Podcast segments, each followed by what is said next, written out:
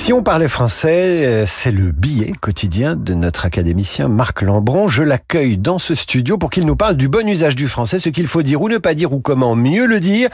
Marc Lambron, bonjour. Bonjour. Et je disais que je vous accueillais euh, à dessein puisque vous nous parlez du verbe accueillir utilisé à toutes les sauces. Merci de m'accueillir. Euh, en effet, quand vous considérez le monde de la cuisine notamment ou de l'immobilier, ces temps derniers sont assez sujets à, à l'emphase.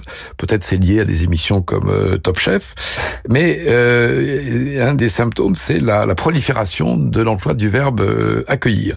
Par exemple, j'ai entendu telle recette accueille de la coriandre ou une salle de bain pourrait accueillir une baignoire. Donc, je vais rappeler que le verbe accueillir, ça veut dire aller au devant de quelqu'un à son arrivée. Par exemple, le président a accueilli son homologue étranger.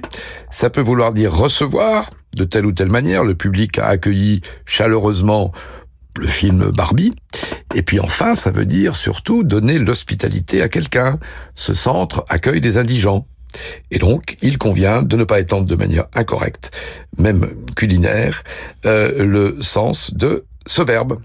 Si vous nous écoutez et que vous voyez un brin de coriandre vous accueillir en s'avançant devant vous, vous nous, vous nous appelez ou vous nous envoyez un message sur radioclassique.fr où vous pourrez retrouver cette chronique issue du livre de l'Académie française Dire ou ne pas dire, sous-titré du bon usage de la langue française.